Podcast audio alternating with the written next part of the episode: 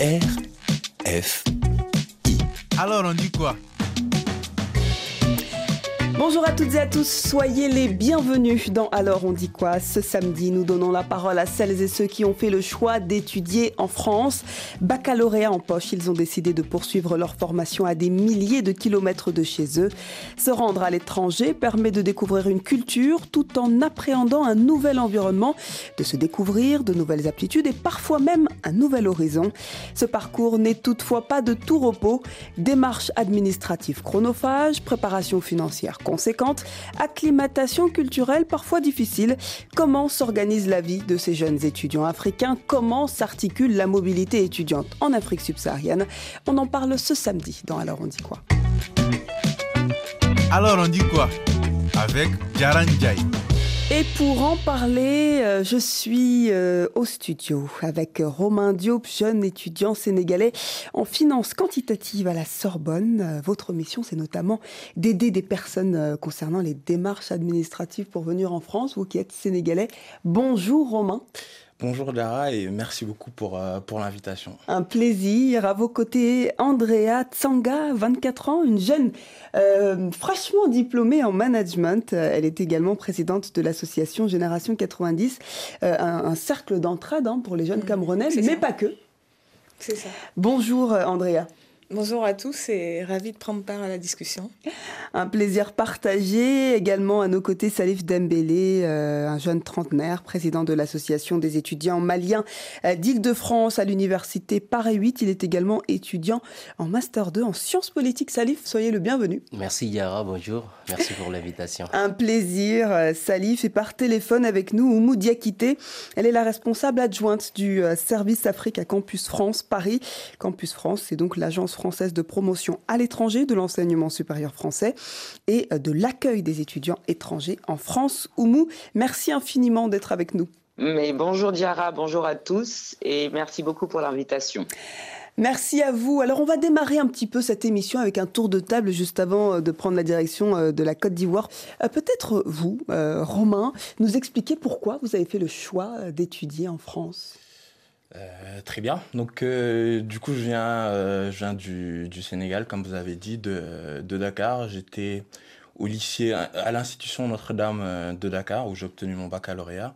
Et ensuite, j'ai décidé de venir ici tout simplement parce que les conditions d'études étaient meilleures selon moi et qu'à la fin de mes études, j'allais avoir de meilleurs atouts justement pour revenir au Sénégal ensuite et aider le pays à, se développer. Est-ce que vous avez vu actuellement, est-ce euh, en adéquation avec vos attentes? Oui, oui c'est parfaitement ce que, ce que j'espérais comme parcours et j'avance très bien. Et normalement, j'aurais terminé cette année. Je pourrais commencer à travailler et ensuite euh, retourner au Sénégal. Commencer à préparer le retour, c'est ça. Très bien, on continue euh, avec vous. Andrea, dites-moi un petit peu, vous, qu'est-ce qui a motivé ce, ce déplacement entre le Cameroun et la France? Bah alors, euh, si on doit repartir vers le commencement, pour moi qui ai vécu donc le plus clair de mes années au Cameroun, on a toujours déjà été implicitement orienté vers la France. Bon, déjà euh, première langue nationale. Donc euh, bon, il y a ces affinités qui se sont créées. C'est ça, linguistique. À la fin de mes, de mes études, j'ai été dans une école française. Donc bon, j'ai été une nouvelle fois orientée vers tout ce qui s'avérait université française, école française. Et bon, à ma connaissance, bon, le pareil en valait la chandelle, vu que bon, la France a quand même une bonne réputation sur le plan académique. Et ayant moi-même de la famille aussi implantée à l'étranger, donc, euh, toutes ces choses ont motivé ma décision. Hmm. Donc, euh, une influence avec l'histoire euh, entre la France et le Cameroun, entre la France et l'Afrique d'ailleurs, et certains pays africains dans ce choix éducatif. quel est le, le, le, le, cheminement par rapport à, à l'obtention peut-être d'une bourse ou l'obtention de ce choix d'études particulier Le cheminement tel qu'il nous avait été présenté était, bon, en théorie plutôt simple donc c'est-à-dire euh, obtenir son, son, baccalauréat à l'époque. Ensuite, euh, passer par euh, ce qu'on appelait à l'époque Parcoursup. Mhm. Bon, de mémoire, aujourd'hui, le, le, je pense que le terme a évolué entre-temps. Parcoursup, où il fallait déclarer une liste de sept écoles. Oui, mhm. voilà, faire des choix. On avait la possibilité d'en faire sept. possibilités qui différaient en fonction de l'établissement dans lequel on a fait le baccalauréat. Parce que bon, moi je viens de, j'étais dans une école française, donc j'avais ce choix large. Par contre, euh, ayant des cousins qui étaient dans des écoles camerounaises, eux, le choix était plutôt restreint à Mmh. trois écoles. Mhm. Trois écoles ou universités d'ailleurs. Et vos sept choix, alors en premier euh, lieu, vous avez eu euh, l'obtention de ce choix ou euh, Par chance, j'ai eu le premier. Bon, mais bon, j'ai eu- connu quand même pas mal de personnes qui n'ont pas eu cette chance-là. Je pense que c'est parce que je m'étais orientée vers une université, euh, en- entre guillemets, en banlieue.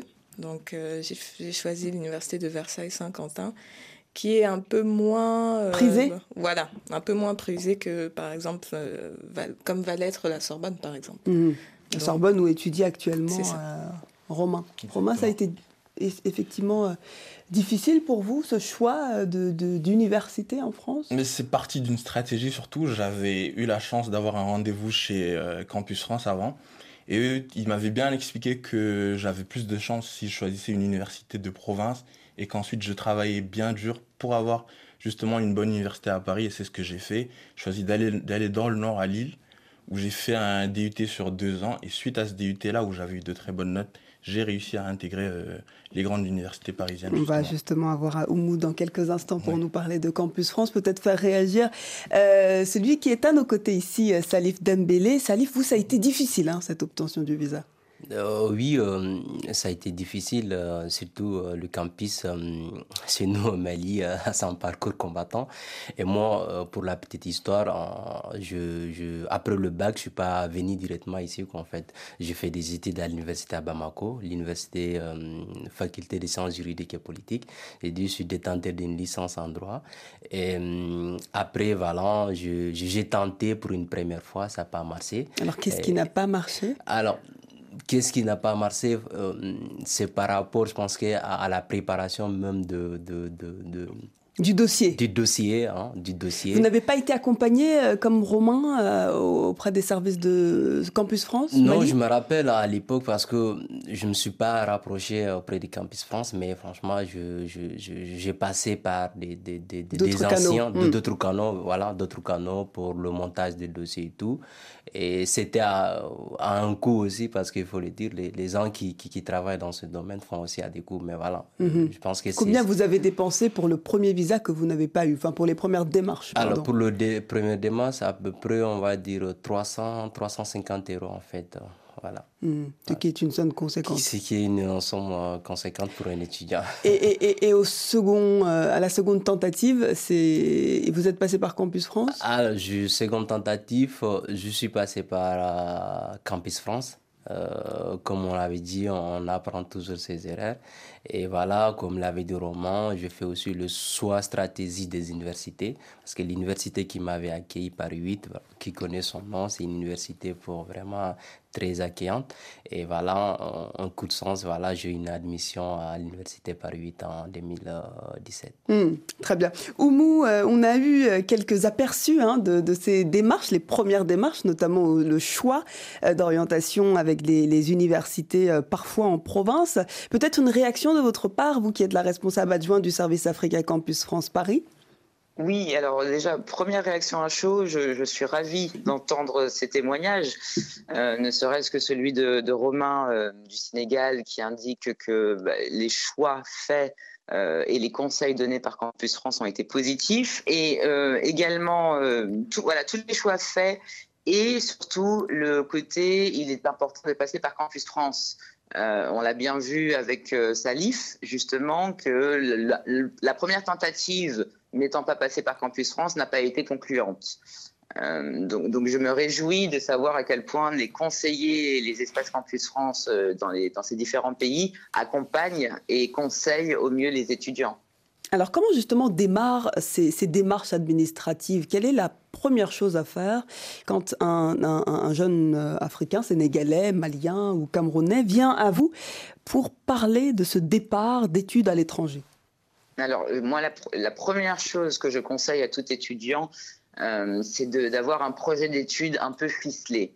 De, savoir euh, vers quoi il tend, il veut tendre, et pour pouvoir euh, donner les meilleures informations aux conseillers d'orientation pour pouvoir avoir les meilleures réponses qui seraient les plus adaptées à leur choix d'études supérieures en France. Mais quand Romain nous explique qu'il a choisi une université de province pour avoir plus de chances, euh, comment expliquer cela? Il y a quand même de, très bonnes universités qui auraient pu l'accueillir aussi à Paris directement. Tout à fait. Et nous, nous, promouvons euh, justement l'ensemble du territoire français, mais nous conseillons aux étudiants de, de s'orienter vers la province, puisqu'il y a de très très bons établissements, de très bons établissements et d'universités en province, mais aussi pour le coût de la vie. Il est vrai que Paris, capitale, euh, coûte cher pour un étudiant international qui vient euh, s'installer en France pour la première fois. Donc on leur propose évidemment de penser région, de penser province avec des universités de très très bon euh, niveau et surtout pour la qualité de vie qui peut être un peu plus économique en province qu'à Paris. Donc des choix peut-être économiques également, au-delà même du fait d'avoir plus de chances d'être accepté dans ces universités.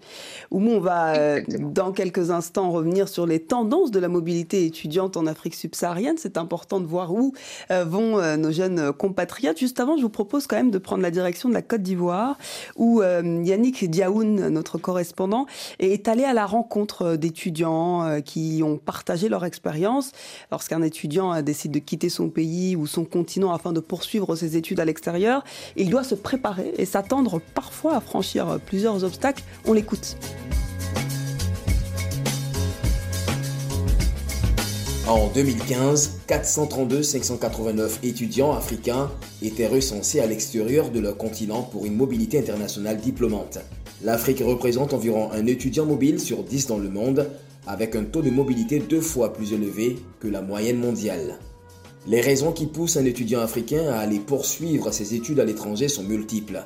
Michael Dibi, fondateur d'un cabinet de formation d'assistance pour les études à l'étranger, nous situe sur certaines d'entre elles. Euh, la première chose qui pousse les étudiants à aller à l'extérieur, c'est le système de formation. Nous avons des pays avec des systèmes de formation vraiment, vraiment efficaces. Et vous voyez très bien que notre système de formation en Afrique n'est pas si efficace. Donc, un étudiant qui est assez intelligent, des étudiants modèles, c'est de partir à l'extérieur. Donc, ils y paient le prix pour y aller. Étudier en France, au Canada ou dans un tout autre pays européen, américain ou asiatique est un projet épineux. La complexité et le coût des procédures, couplés aux différents risques d'anarque, sont de véritables obstacles sur le chemin des parents et des étudiants. Tout premier obstacle auquel ils se heurtent, c'est le coût de la scolarité à l'extérieur de la Côte d'Ivoire. Il y a des pays dont la scolarité est vraiment élevée. Et la procédure dans laquelle ils sont doit être une procédure vraiment honnête et intègre parce qu'on connaît à peu près l'environnement dans lequel nous baignons ici, où il y a vraiment certains cabinets qui ne sont pas aussi crédibles et qui font dépenser énormément les parents et l'enfant reste. Nadine Kouachi, étudiante ivoirienne, a tenté de poursuivre ses études au Canada, mais s'est heurtée à un refus du visa. Elle nous en donne les raisons.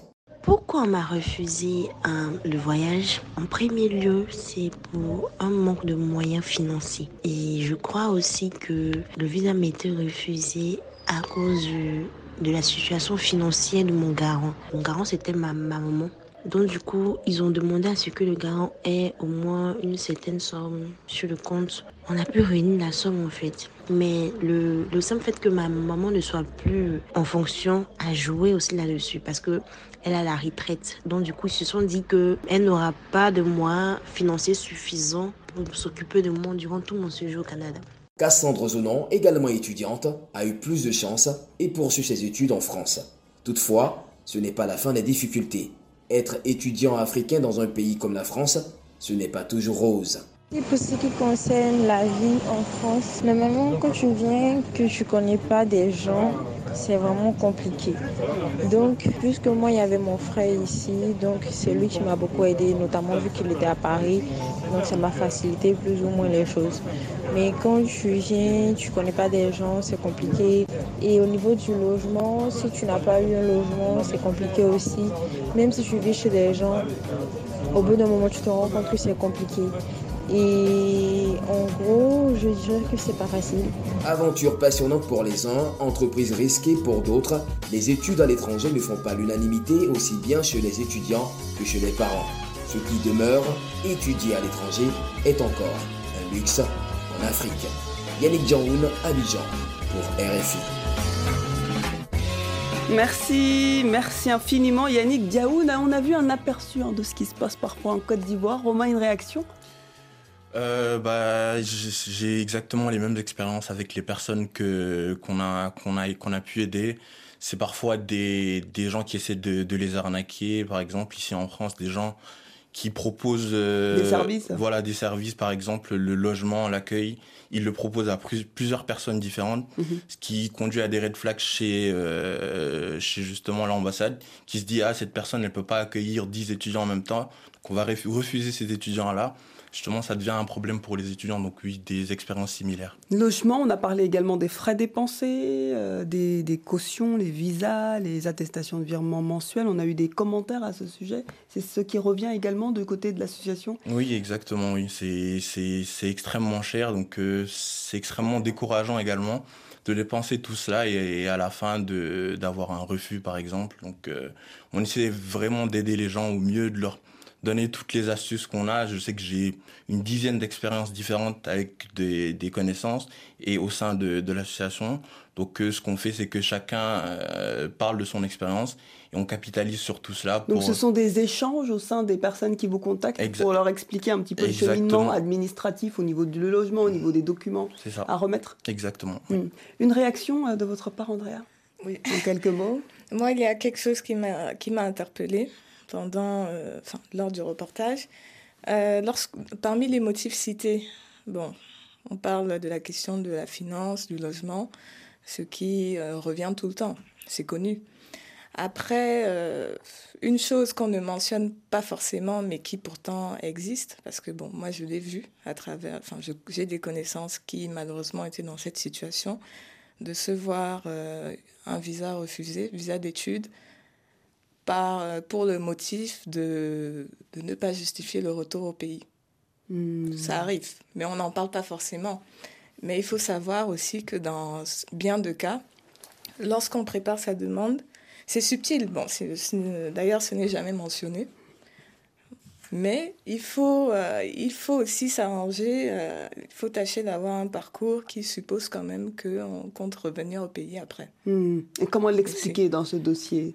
Parce que par exemple, euh, moi, j'ai une amie qui, euh, bon, elle a postulé pour le Canada. Et bon, on lui a clairement fait comprendre que oui, certes, il y a les moyens financiers, le logement, mais euh, il n'y a pas assez d'éléments qui justifient votre retour au pays. Hmm.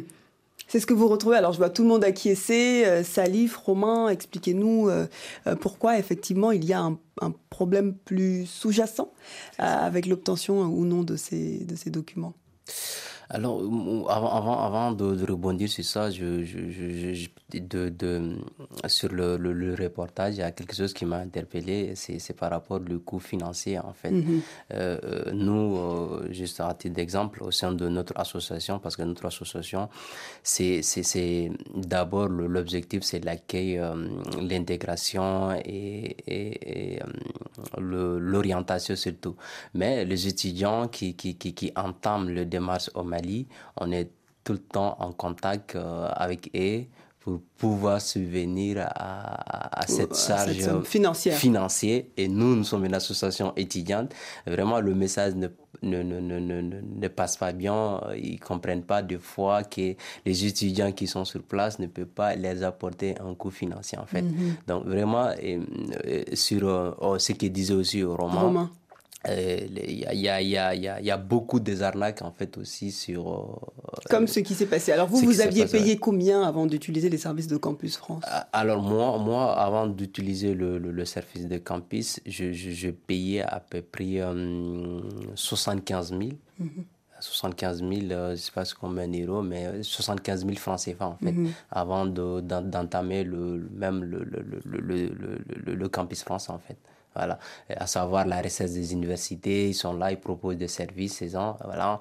Et ces universités, quand vous vous choisissez, vous avez la chance d'avoir une admission. Mais on vous garantit l'admission, on vous garantit l'obtention du visa, qu'est-ce qu'ils prônent? Non, non, ils, garantissent ça, mais j'essaie, les étudiants même au fond savent que euh, ces gens, ils ne peuvent pas, ils travaillent pas avec l'ambassade ni rien, ils ne peuvent pas vous garantir, c'est ça. Alors on dit quoi? On va prendre justement un auditeur qui est au Mali qui pourra peut-être compléter euh, cette explication. Je trouve ça quand même, c'est beaucoup revenu hein, dans, nos reportages. Euh, on a Bayoko en ligne avec nous? Oui, je suis là. Bonjour, Bonjour vous allez bien? Oui, ça va et chez vous? Vous, vous êtes manager justement de l'entreprise GoEtudes, un service d'aide dans les démarches pour étudier en France, voilà, au Mali. Euh, on nous expliquait à l'instant, euh, Bayoko, qu'effectivement, parfois, ces services posent problème, arnaquent des jeunes étudiants. Vous, comment vous les aidez, ces, euh, ces jeunes Maliens qui tentent de venir étudier en France? Oui, il faut le dire. Hein. Malheureusement, il y a des arnaques parce qu'il y a certaines personnes qui s'improvisent euh, accompagnateurs de ces candidats qui veulent aller poursuivre l'étude en France. Mais nous, nous sommes euh, transparents, nous sommes une société qui est légalement créée. Nous avons un siège que les uns et les autres peuvent venir euh, visiter. Nous, quand nous offrons le service, nous offrons un service qui est complet, c'est-à-dire depuis la création des comptes, l'orientation de l'étudiant, l'accompagner dans les démarches visa, jusqu'au suivi scolaire en France. Nous avons un site internet qui les autres peuvent visiter, www.goetude.com. Nous avons nos pages Facebook, Instagram, TikTok, euh, Snapchat. Voilà. Mais au-delà de tout ça, il y a des gens qui n'aimeraient pas dépenser. Donc, euh, ils te font le larguer par d'autres personnes qui vont leur offrir des services qui sont moins chers. Malheureusement, ils tombent dans le piège mm. et ils se font prendre. Euh, il, faut y a, dire oui. Et il y a une particularité quand même avec euh, le Mali, euh, c'est qu'actuellement le contexte géopolitique fait que ces étudiants sont actuellement bloqués. Ceux mêmes qui sont ici, peut-être vous nous donneriez des compléments d'information. Salif, avec cette histoire de visa, comment actuellement les jeunes Maliens font dans ces démarches administratives qui sont finalement des victimes collatérales de ces conflits diplomatiques? Il y a des représailles politiques et géopolitiques et ils en font partie. Oui, bien sûr, bien sûr. C'est ce qui fait que ils sont beaucoup plus réticents cette année pour les inscriptions. Je ne sais pas si vous avez l'information, mais Campus France du Mali a ouvert euh, les inscriptions à partir du 1er octobre. Mhm. Mais d'habitude, bien avant l'inscription, euh, l'ouverture des inscriptions, nous avons beaucoup de candidats qui viennent s'inscrire. Mais cette année, avec cette situation un peu délicate entre Paris et Bamako, ça fait que les étudiants qui, sont, qui veulent s'inscrire sont vraiment réticents. Ça, c'est un. Secondo, les étudiants qui avaient tout préparé, qui ont payé leur école, qui attendaient que la demande de visa, sinon la délivrance de visa, pour aller continuer leurs études, sont en stand-by. Ce sont des gens qui sont dans les difficultés. Et c'est l'une des difficultés à souligner lors de cette interview, en fait. Parce qu'ils ont tout payé, ils ont payé les écoles, ils ont tout mis en place, mais cette euh, suspension de délivrance de visa est venue tout chambouler. Hmm. Donc, euh, ils ne peuvent absolument rien faire qu'attendre et d'espérer que la situation va s'arranger d'ici peu. Salif, une réaction, c'est quand même important. On est dans un contexte particulier entre des tensions diplomatiques euh, bilatérales entre le, Mali et la France. Euh, aujourd'hui, il y a des répercussions pour les jeunes Maliens qui étudient en France? Oui, oui euh, je pense que le compatriote vient, vient, vient, de le souligner. Hein. Mhm. La situation, elle nous interpelle, elle est surtout inquiétante en fait. il faut le savoir depuis 2020, euh, les étudiants euh, les étrangers qui sont ici, le, système administratif, c'est-à-dire euh, le, visa étudiant et le titre de séjour pour le renouvellement depuis la dématérialisation du système, vraiment, ça, ça, pose énormément de problèmes aux, étudiants. En tant que président de l'association des étudiants maliens, j'ai eu pas mal de retours aujourd'hui, les étudiants qui ont la difficulté de renouveler leur titre de séjour ou de leur visa de de long séjour en fait. Donc vraiment c'est une situation très délicate qui mhm. nous a mis en, en dans, dans, dans, dans, beaucoup de situations difficiles aujourd'hui.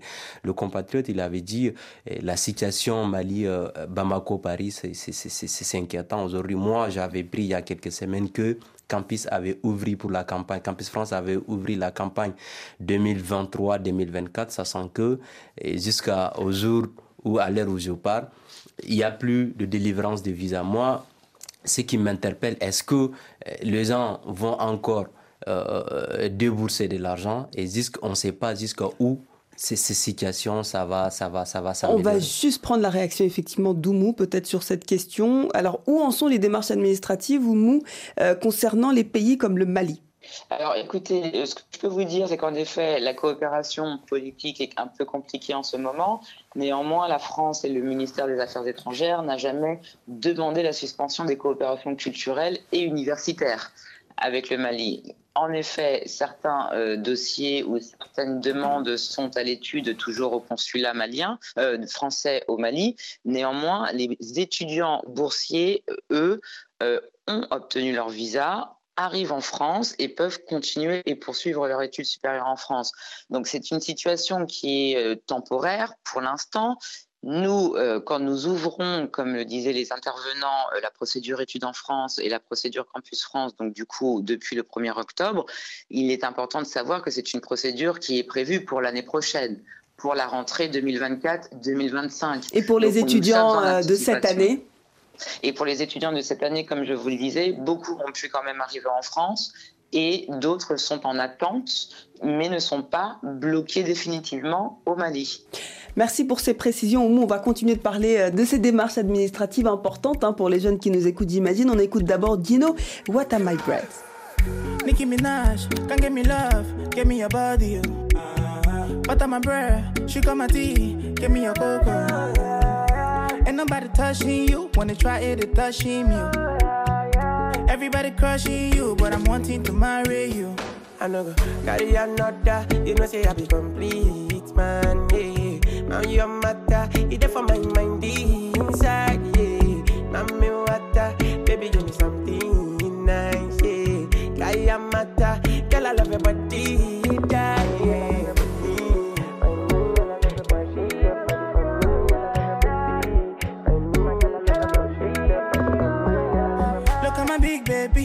Mama so nice and her skin so clean. She call it my love like a sweet sister. Over and over, she can do my thing. My thing, yeah. She's so in love with me. It's a blessing that I found a queen. And she doesn't care if I'm poor or rich. I give her my love till eternity. Oh, no, no, no. Can I promise I will be there for you? Oh, no, no, no. If you ever leave, I go hunting for you. My queen. Kiss you first thing in the morning. Oh. Uh-huh. For me.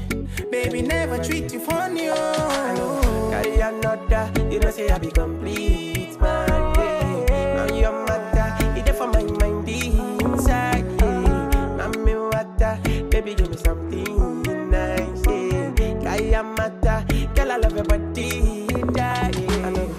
Dino, Beta My Bread dans Alors on dit quoi Merci infiniment d'être avec nous. On parle aujourd'hui des démarches administratives et de ces jeunes Africains qui ont fait le choix de venir étudier en France, avec notamment Romain, Andrea Salif qui sont avec nous ici en plateau et Oumou Diakité, responsable adjointe du service Afrique à Campus France Paris. Merci d'être avec nous. On parlait à l'instant de certaines démarches et de ces répercussions, parfois politiques, autour de cette obtention de visa. On va recueillir d'autres témoignages euh, d'auditeurs, notamment Charlène euh, Charlène. est étudiante diplômée en journalisme. Euh, elle a étudié à Dakar. C'est une jeune Camerounaise. Et elle souhaite continuer son master en France. Charlène, bonjour. Bonjour, et bonjour à tous sur le plateau. Bonjour Charlène, merci d'être avec nous. Alors vous, vous avez démarré des démarches avec le service Campus France. Où en sont ces démarches aujourd'hui? Bah, Ça fait euh, près de 8 mois que j'ai été en plein de procédures beaucoup de paperasse. Et euh, voilà, je pense que j'ai décidé de changer de, de voie. De changer. Alors, vous allez faire appel à un autre euh, service, à une entreprise privée ou par, c'est par vos propres moyens? Non, je pense que le contact direct avec les écoles est plus rapide. C'est plus rapide. Alors on va peut-être demander à Oumou de nous éclairer. Oumou, est-ce qu'il est possible d'obtenir un visa et d'être inscrit dans une école sans passer par Campus France? Alors, je vais être très honnête. Euh, l'obtention du visa n'est pas dépendante de Campus France. Ce sont quand même des services complètement différents entre le service du consulat et les espaces Campus France. Néanmoins, dans les pays qui disposent d'une procédure étude en France, le passage à Campus France est obligatoire. En effet, cela est pour permettre de vérifier le parcours académique de l'étudiant, s'assurer des, euh, vœux et des projets euh, d'orientation et, de poursuite d'études supérieures en France, et puis après, en effet, avoir un lien direct vers le consulat pour pouvoir déposer son dossier. Mais les deux sont décorrélé. Mhm. Ensuite, je dirais, si je peux me permettre, c'est que de toute façon, vous pouvez, tout étudiant qui souhaite étudier en France peut euh, faire des recherches individuelles d'établissements et d'inscription dans les établissements français. Donc, à partir de là, s'il bénéficie d'une attestation et d'une inscription, d'une préinscription par un établissement, la procédure est allégée, la procédure est différente euh, sur, la plateforme Études en France. Alors, on a euh, Charlène qui nous parle de paperasse, de beaucoup de, documents à fournir. De quoi s'agit-il? Pourquoi est-ce que ce volet-là revient à plusieurs reprises concernant les démarches auprès de Campus France? Alors, je dirais que les démarches auprès de Campus France sont simples, c'est que c'est surtout des démarches auprès des établissements d'enseignement supérieur français, puisque quand on postule les candidates sur la plateforme Études en France, c'est pour pouvoir être connecté et, accéder à l'ensemble des établissements français qui sont connectés à la procédure Études en France. Donc, ça vous permet, en déposant des vœux, de toucher 10 établissements d'un coup. Et la paperasse qui est demandée, elle est très simple. Et on vous demande le relevé, vos relevés de notes, tout ce qui confirme votre parcours académique, une lettre de motivation, les critères logiques pour pouvoir candidater auprès d'un établissement d'enseignement supérieur français. Alors on dit quoi? On va recueillir le témoignage tout de suite de Solène Brunet, c'est justement la responsable Campus France du Congo-Brazzaville qu'on a réussi à, à joindre. Solène, bonjour. Bonjour. Merci d'être avec nous, euh, Solène. Euh, Solène, quel, tableau vous dressez des étudiants euh, congolais qui, vous sollicitent quel, est leur profil? Où est-ce qu'ils veulent s'orienter au niveau des, des, études supérieures en France?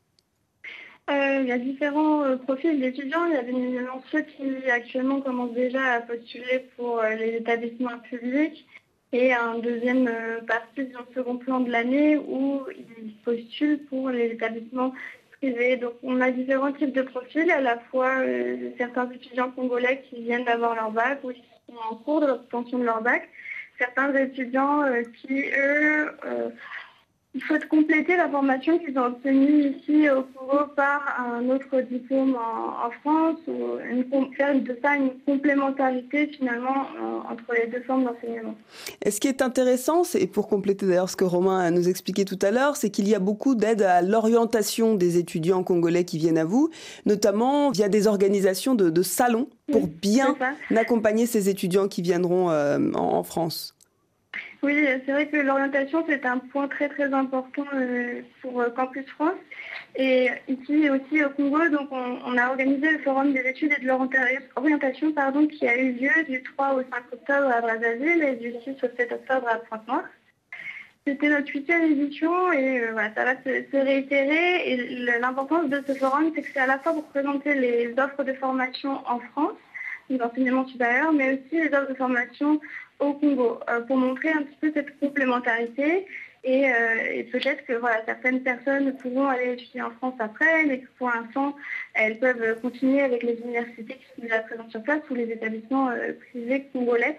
Et donc on, met, on, apporte finalement les, témoignages de professionnels qui travaillent au Congo, soit ils sont à l'UNI et ils ont peut-être fait leurs études en France, ou tout simplement voilà, ils travaillent dans une entreprise ici et ils ont souhaité apporter leurs témoignages puisque voilà, ces étudiants, pour avoir de l'orientation, il faut qu'ils puissent avoir une visibilité sur euh, ce qui les intéresse. Et euh, au-delà du diplôme, il faut qu'ils pensent plus loin et, euh, pour penser plus loin, il faut avoir ces, témoignages et ces exemples. Mmh. Solène, une dernière question, peut-être en nous expliquant, selon vous, quels sont les défis majeurs que les étudiants congolais rencontrent lorsqu'ils décident de venir étudier en France?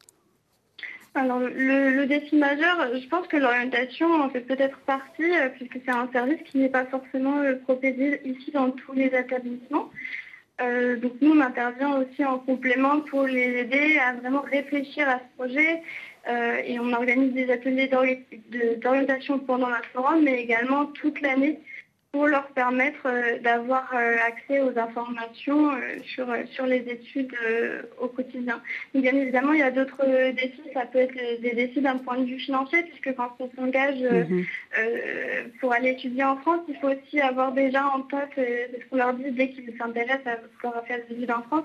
Parce qu'il faut penser que voilà, le coût pour un étudiant en France, il est important. donc il faut déjà y penser quand on pense à aller étudier en France. Merci euh, Solène, merci Solène Brunet, responsable Campus France au Congo euh, Brazzaville. On va écouter euh, King Promise, Terminator et on vient dans quelques instants.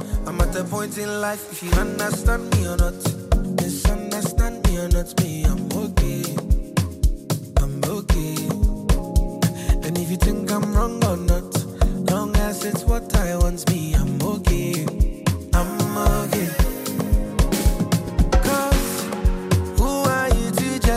like say you be holy pass. I dey love my life, get my peace of mind, I dey try survive.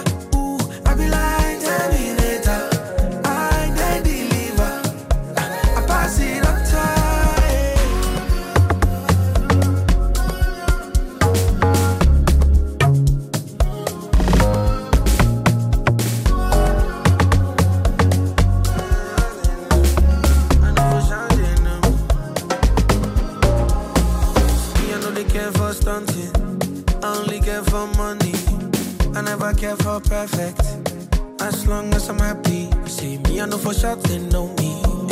Young boy, but I know G. Six years, no be small thing. And since I entered the game, fatality.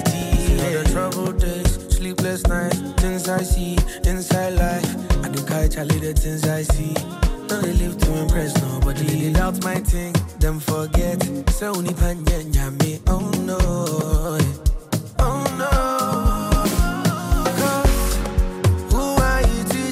Like say you be holy past?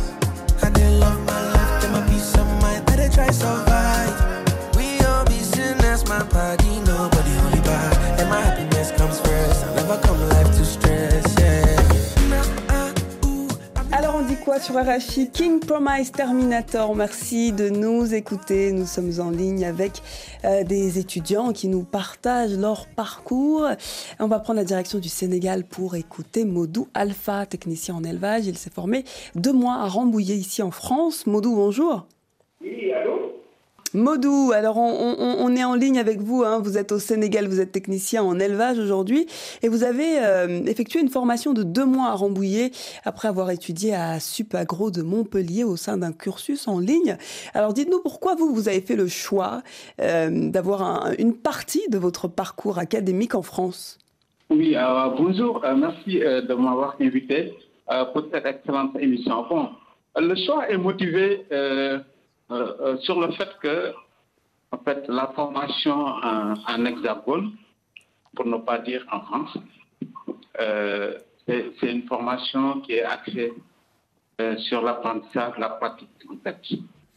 Voilà, donc la théorie est, est convertie en pratique sur le terrain, et ce qui va permettre à l'étudiant de, de bien assimiler euh, l'apprentissage, de bien assimiler les connaissances théoriques en fait. Mhm. Cette- Vous, vous êtes technicien justement et en plus dans le domaine de l'élevage.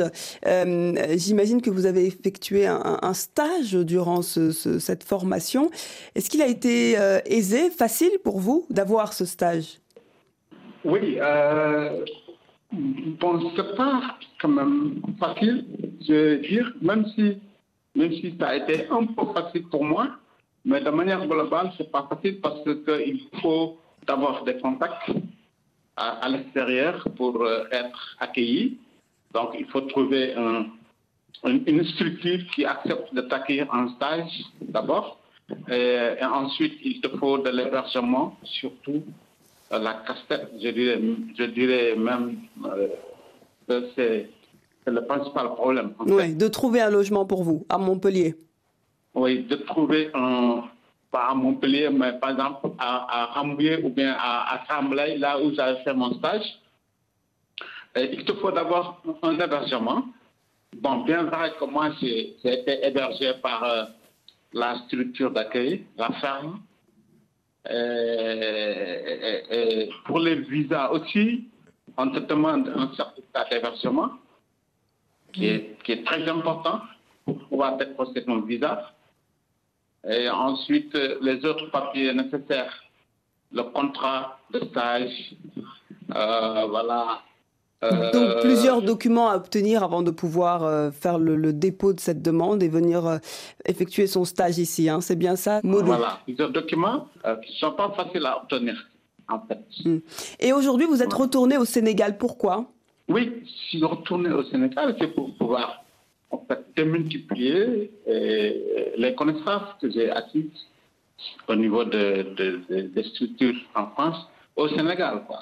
Hmm. Parce que je me dis que bon, je serais très utile dans mon pays, parce qu'après avoir euh, faire de la pratique, la bonne pratique là-bas, et je, je dois pouvoir être capable de le démultiplier ici chez moi. Hmm. Merci Voilà. Maudou euh, pour ce témoignage. Euh, Juste peut-être une réaction, euh, Salif.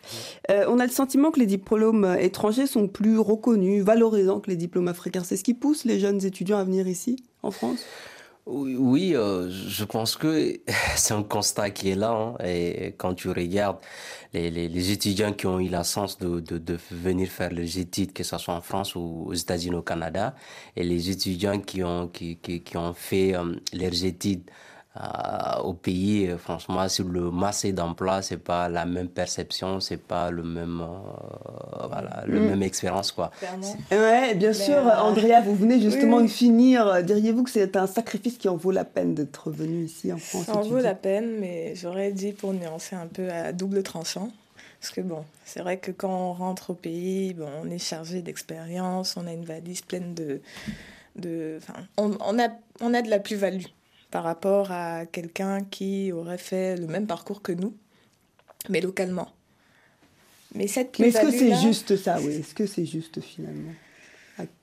Bah, je dirais, euh, honnêtement, je dirais qu'à l'étranger, quand même, où tout a déjà été fait, je pense que euh, qu'on ne peut pas comparer les, les diplômes loca- locaux Mhm. à ceux qu'on va avoir euh, ici, par exemple, même en France. Ça fait toujours plaisir de voir des personnalités qui réussissent avec des diplômes et un cursus 100% local. Oui, oui, c'est à valoriser. Mais après, l'objectif justement de pouvoir euh, acquérir toutes ces connaissances ici, c'est aussi de rentrer, Mm. euh, les partager. Est-ce que c'est ce que vous ressentez? Vous voyez, vous, vos jeunes camarades, vouloir retourner au Cameroun? Les avis sont un peu mitigés. Pour certains, bon, je dirais que pour tout le monde intérieurement, même euh, sans tenir compte de tout ce qu'il peut y avoir, euh, contexte euh, économique, politique, etc., etc. Intérieurement, on a toujours envie de rentrer. Malheureusement, il y a des circonstances qui font que, euh, avec le temps, cette envie s'estompe, ou chez certains se ravive. Romain, vous, que pensez-vous du retour de ces jeunes étudiants? Parce que c'est aussi une question. Il est bien de se remplir l'esprit avec des connaissances extérieures, mais nos pays, nos États sont en plein développement. Que faire sur cette question, Romain? Euh, déjà, moi, je vais commencer par nuancer par rapport aux, aux universités. Je pense que c'est vrai que les études sont peut-être euh, meilleures dans certains domaines en France, mais au Sénégal aussi, il y a des gens qui font de très bonnes études, surtout en médecine, des gens qui viennent de partout en Afrique, qui viennent faire leurs études en médecine là-bas. Donc je dirais plus que c'est par rapport justement à la renommée, par exemple, euh, de Dauphine ou de, de la Sorbonne en finance, que les gens viennent ici Qui étudier. développent eux-mêmes des campus en- dans les pays africains. C'est le cas au Sénégal. hein. Plus besoin de venir ici. Euh, ces, ces établissements euh, investissent pour euh, étudier directement sur le, sur le continent. Oui, voilà, donc c'est comme un Français pourrait aller, je sais pas, à Harvard aux États-Unis pour étudier, pour être avocat par exemple. Donc euh, pour moi, c'est ça, c'est juste par rapport au pays, il y a une meilleure qualité d'études par rapport à un domaine bien précis. Donc, Vous, vous allez rentrer, vous? Ah oui, oui, certainement, je, je, je vais rentrer le plus tôt possible.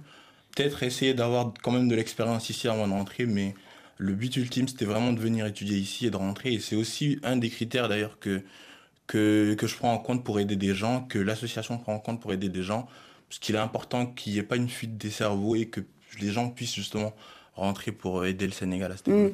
Et, et vous, euh, Salif, quel est votre ressenti, vous qui êtes président de l'association des étudiants maliens d'Île-de-France? Ils rentrent ou ils euh, restent ici plutôt? Ah non, il n'y a pas de raison de rester ici. Euh, il n'y a pas de raison de rester ici. La, la, la, la preuve, c'est que euh, au moment de l'entretien même de campus, on, pose la question après les études est-ce que tu rentres ou tu restes? La question, c'est de oui, il faut rentrer euh, parce qu'il y a tout à refaire là-bas en fait. Donc moi, personnellement, je sais que chaque, chaque personne a son histoire chaque personne a son parcours, mais euh, personnellement, je pense qu'il y a cette conscience aujourd'hui euh, de rentrer en fait, aller servir. Chacun doit apporter sa pierre à l'édifice en fait. Voilà, c'est ça, c'est mon expérience. Et par contre, comme je l'avais dit, euh, parmi nous, les étudiants, il y a, y, a, y, a, y des gens vraiment qui ils savent, ils savent comment ils sont arrivés en France en fait. Donc chacun a son parcours en fait. Mais voilà le, le message au sein de cette association en tant que président que nous sommes en train de, de, de, de mettre en place, c'est de rentrer et aller servir le pays. Et on est en contact avec les autorités diplomatiques et consulaires au Mali. Et il faut, comme l'avait souligné un mot très important, la fuite de cerveau. On a toutes les qualités et voilà, il faut, il faut, il faut rentrer à les servir. Oumou, euh, un mot euh, sur justement cette question du retour. Euh, alors, il est bien d'orienter ses élèves pour qu'ils viennent étudier en France. Durant l'entretien, Salif nous a même mentionné que Campus France demandait s'il y avait ce retour envisagé. que dire à ce sujet Comment Campus France, justement, traite cette question avant de conclure? Alors, je dirais que c'est un, très bon point, parce que les, les interventions qui viennent d'être faites sont très bonnes on a toujours tendance à croire que l'étudiant africain arrive en France et ne veut pas repartir au pays.